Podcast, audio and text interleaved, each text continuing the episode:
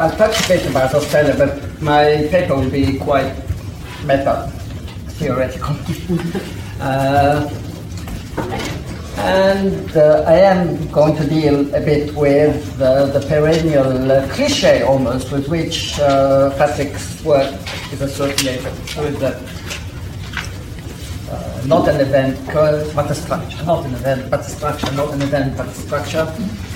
Uh, I'm aware that people sort of like take it and do with it whatever they want. I know that it has a history of people against it and for it cliche in it all kind of ways and people criticizing the fact that it is a cliche for their own purposes in a very cliche way. Uh, so, uh, but at the same time, I think uh, when something becomes so cliche, it becomes actually uh, in need of some critical reflexivity because we kind of like, especially when something appears as if it's easy to understand, not an event but structure. You know, you don't want to dwell on not an event but structure, of course. You know, I know the difference between an event and a structure, and so I don't want to think too much about this. I know what it means, and I so uh, I want. Well, I want to know what it means. uh, what does it mean when you say not an event but structure? Uh, what do we mean by event? What do we mean by structure? Uh, and so, obviously, uh, establishes a whole set of dualities that became very, uh, and I don't look at duality as, oh my god, it's a binary. Uh, uh, I don't mind binaries. uh, they help me think a lot, and I think reality is full of binaries. Uh, even if they don't necessarily neatly exist uh, in the world. And uh, so, um, what I want to talk about is that, that formula and the way I reflected on it in relation to my most recent uh, book, which is coming out actually uh, exactly in a month's time, uh, which is called Is Racism an Environmental Threat? And it's, uh, it's a work on the relationship between uh, ecological domination and uh, racial domination. And and so, first, let me talk a bit about event, event structure and how I come to think some of the problems with it. Not with it, but with it as in using it as a tool. Uh, first of all, uh, we differentiate event structure as a question of temporality. Uh, events are short-term, structure is long-term. That's one of the imaginaries that come uh, straight uh, into uh, our mind. Uh, another way would be ontology.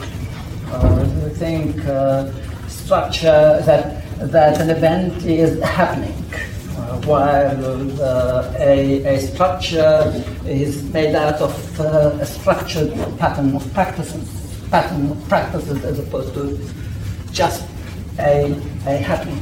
Uh, but also we differentiate event and structure epistemologically uh, because we think uh, we think that an event might be happening at the moment of uh, agency, maybe given it, so we need to understand what people think, what they are doing, something. So it brings down the question of what is it that we want to know here. Uh, while the structure is more, more sort of like in order of determinism, and of course, we can also think event structure in terms of classical Marxist, Marxist categories of appearance, uh, surface, surface kind of like phenomena as opposed to deep phenomena requiring different technology, analytical technology to, to capture uh, what is going on.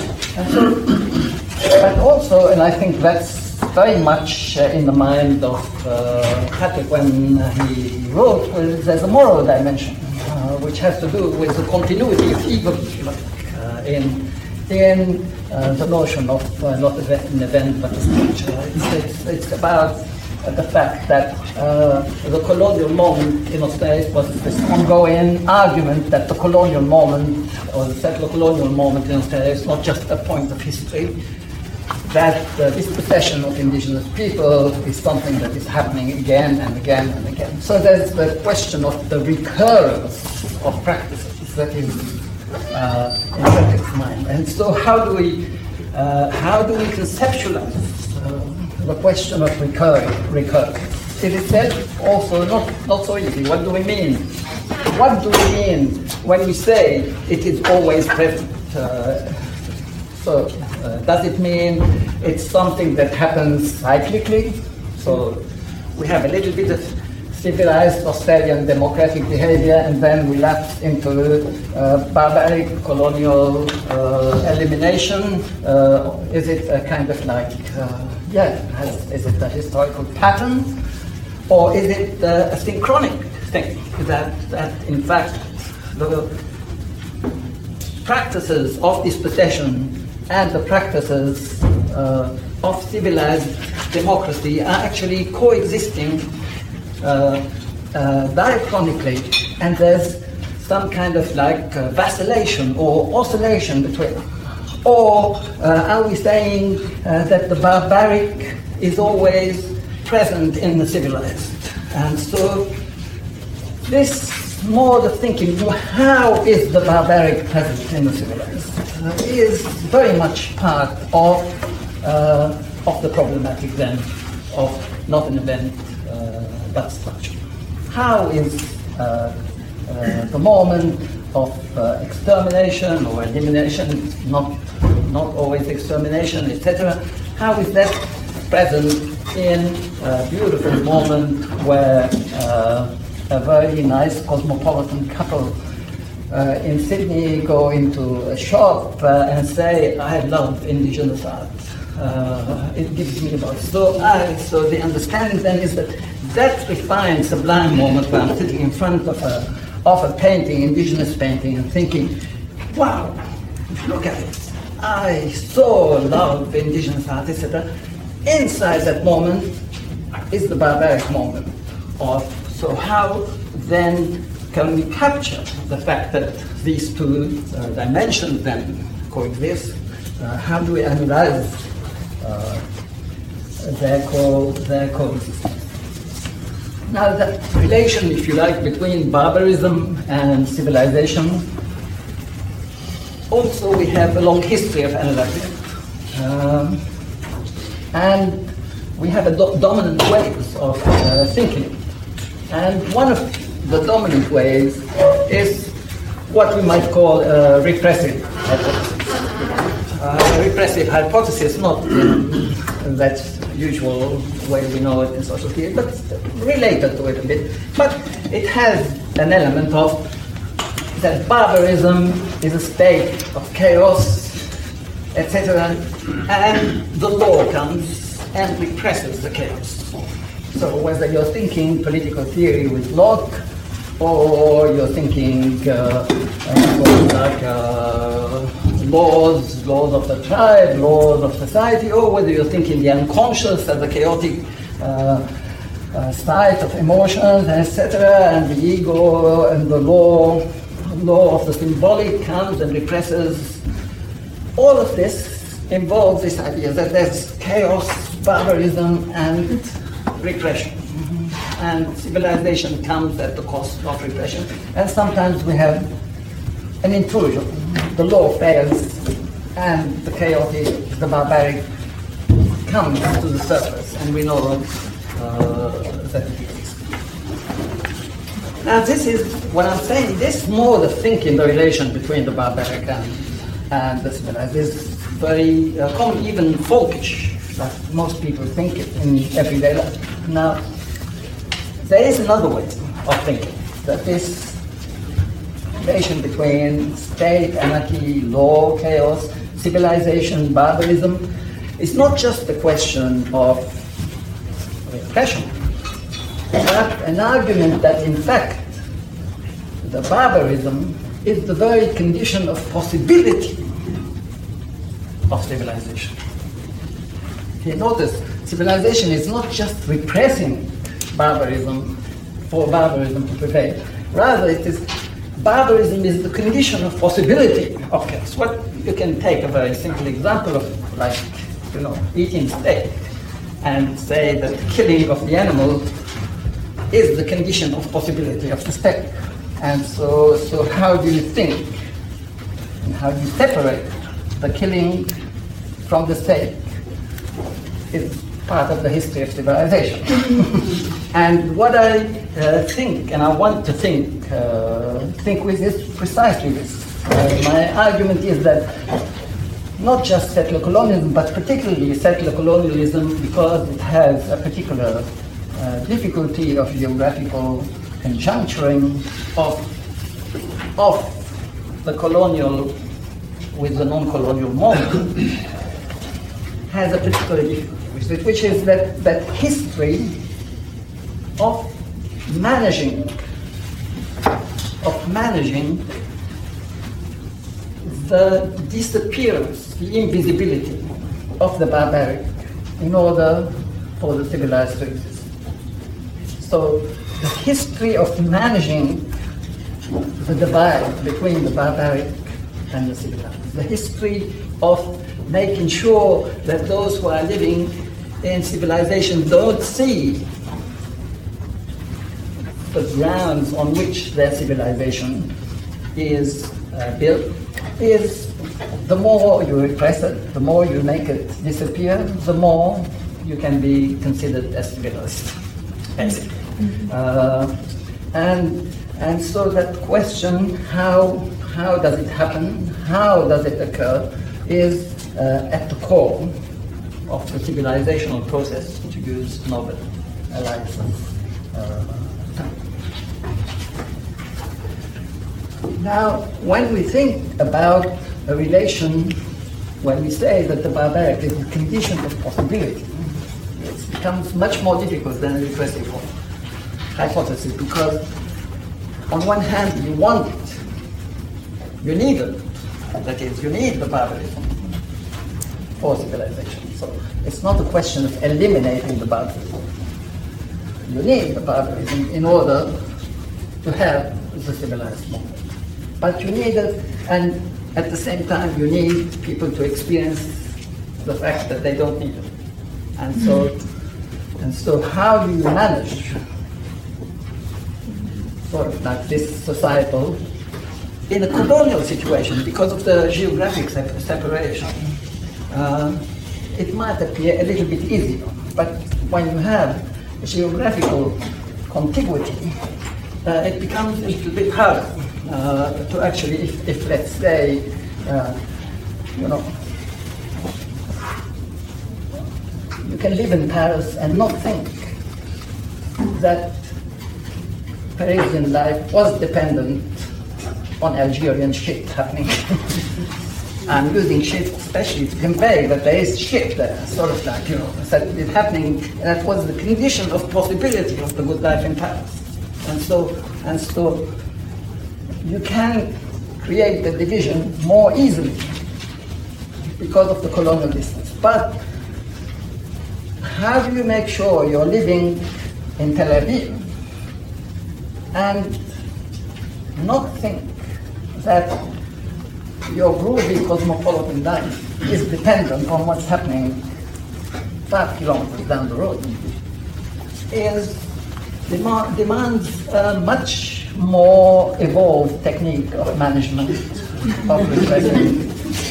Uh, and it's not always successful, etc. But this is part of the technique of civilizing And notice then it becomes a very important boundary here that we're talking about. Because when we think about colonization, we think immediately uh, the boundary is the warring boundary between the colonizer and the colonized.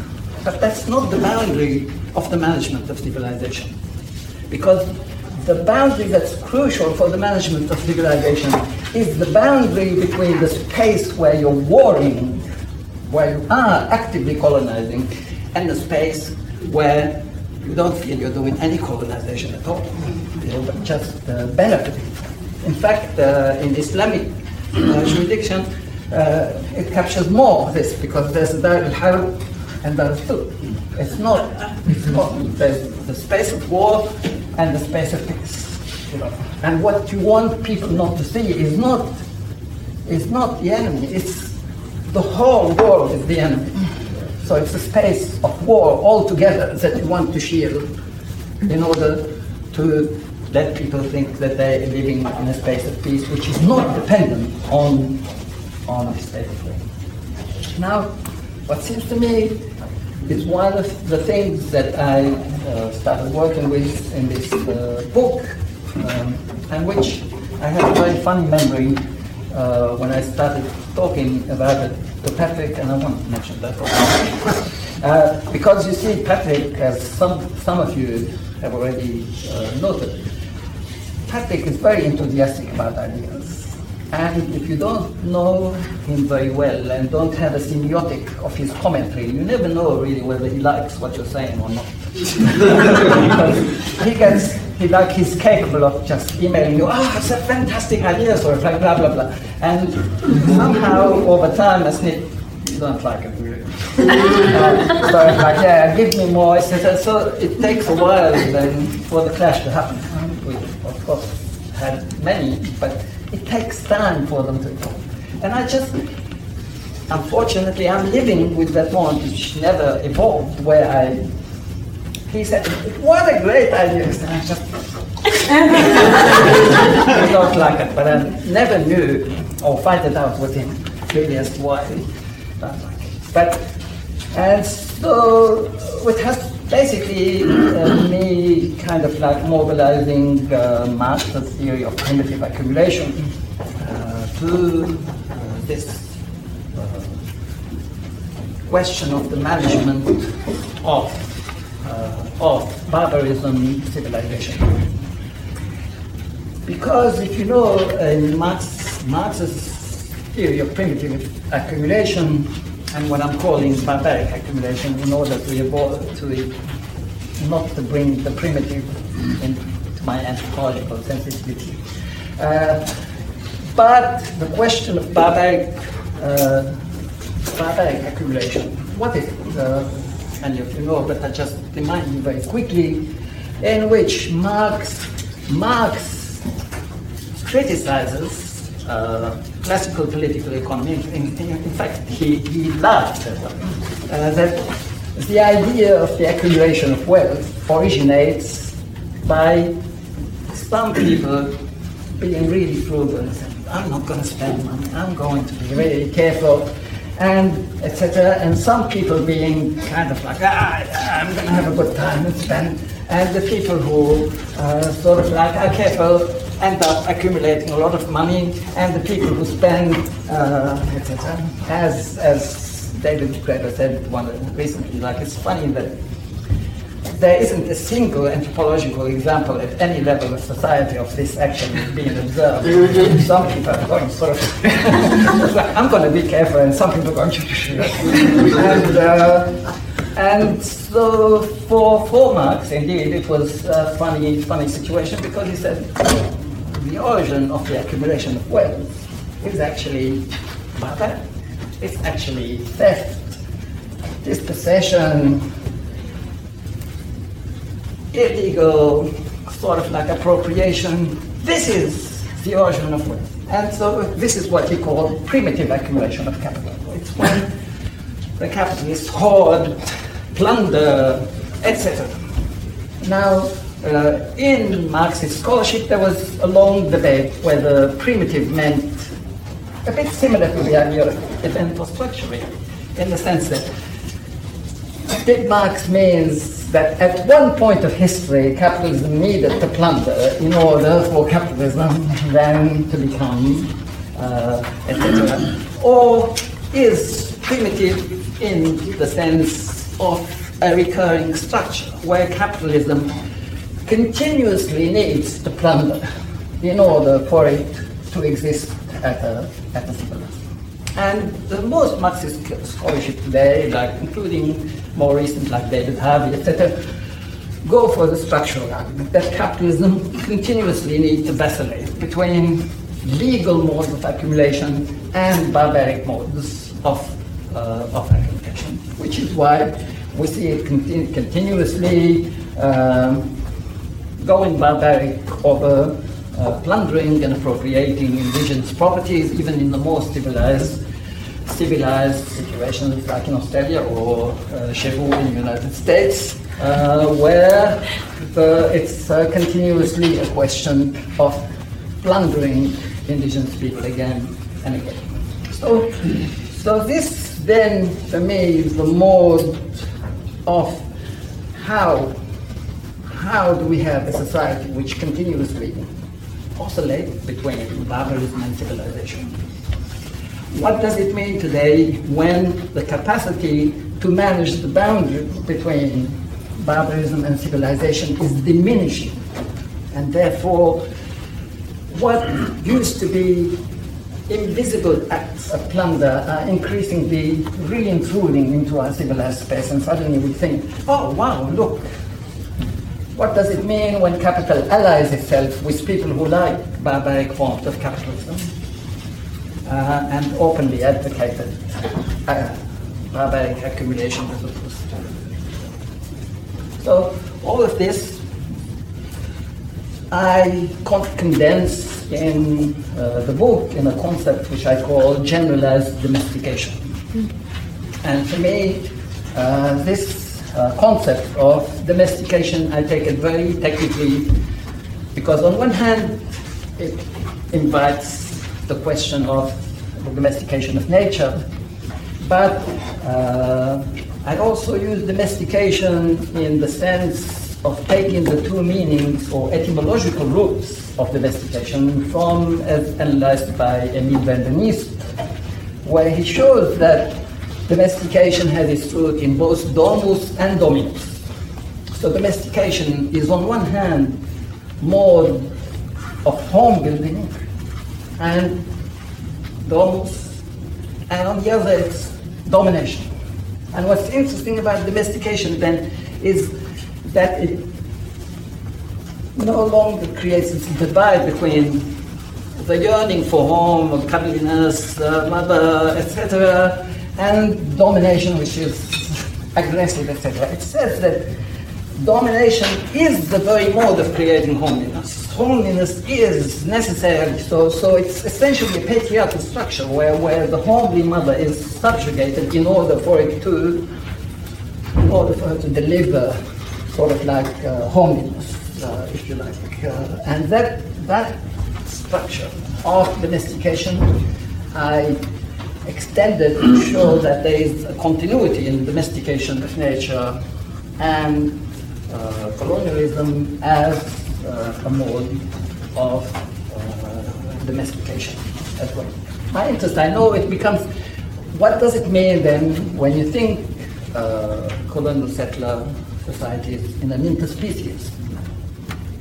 Uh, what does it mean when you bring in, in, in this Anthropocenic day uh, the interspecies relation amidst thinking colonial settler society? Is there any human uh, settlement which does not involve a priori elimination, etc., of other species? Now, I'm very aware of the banalization that can come with this, where, okay, so everything, everything is colonial settler, you don't have to worry. Since, since we've always colonial settler the end, it's okay to colonial settle the Palestinians and the indigenous people, etc. I, I'm aware of that, that's that. But at the same time, I want to stress that there is a transposability of habitus here. That we cannot think that our, our colonial habitus evolved out of nowhere, that it did not have already its training in interspecies modes of resistance. That uh, okay.